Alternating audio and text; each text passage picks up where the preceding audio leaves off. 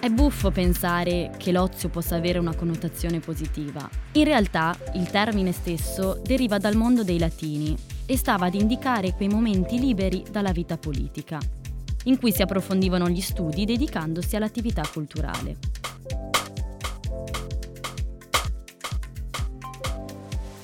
Otium, un podcast presentato da Mutti, che nasce per raccontare il valore e la qualità del tempo e di come decidiamo di spenderlo o di perderlo, di viverlo o di dedicarlo, di amarlo o di odiarlo. Insomma, leggi, ascolta, ridi, conosci, piangi, divertiti, abbandonati.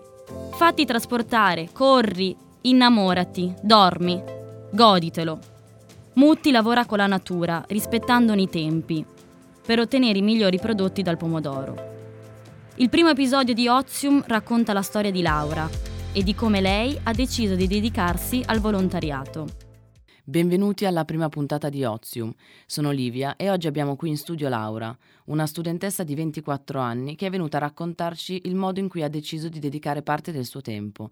Benvenuta Laura, sei contenta di essere qui con noi?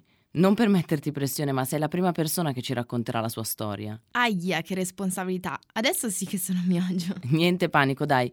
Iniziamo parlando un po' di te. Cosa fai nella vita? Sto studiando politiche per la cooperazione internazionale allo sviluppo in Cattolica, qua a Milano.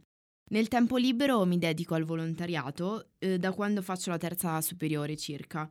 E poi da 2 anni non solo nella mia città dove vivo, a Monza, ma anche all'estero. Molto interessante.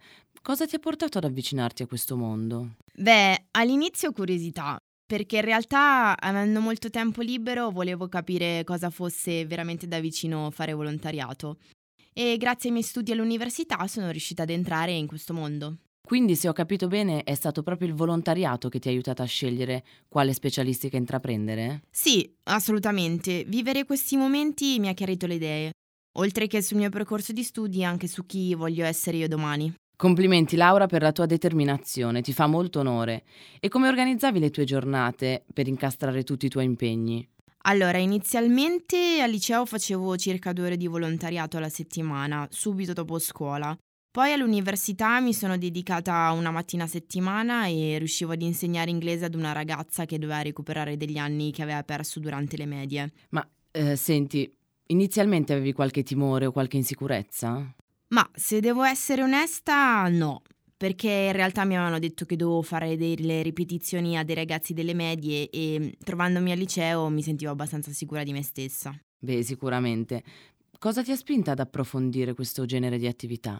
Dopo 3 anni al liceo, in realtà avevo realmente bisogno di cambiare, quindi come avevo già detto inizialmente mi ero dedicata all'inglese. Poi ho insegnato italiano ai richiedenti asilo e poi sono andata all'estero nei campi profughi. Visto che hai parlato di come ti dedichi al volontariato durante l'estate, immagino che avrai dovuto rinunciare a qualcosa. Beh, sì, sicuramente. Mi sarebbe piaciuto molto partire con gli amici e godermela un po' di più. Però è stata un'esperienza talmente fantastica che non me ne sono pentita, l'ho fatto molto volentieri. Guarda, mi viene una curiosità.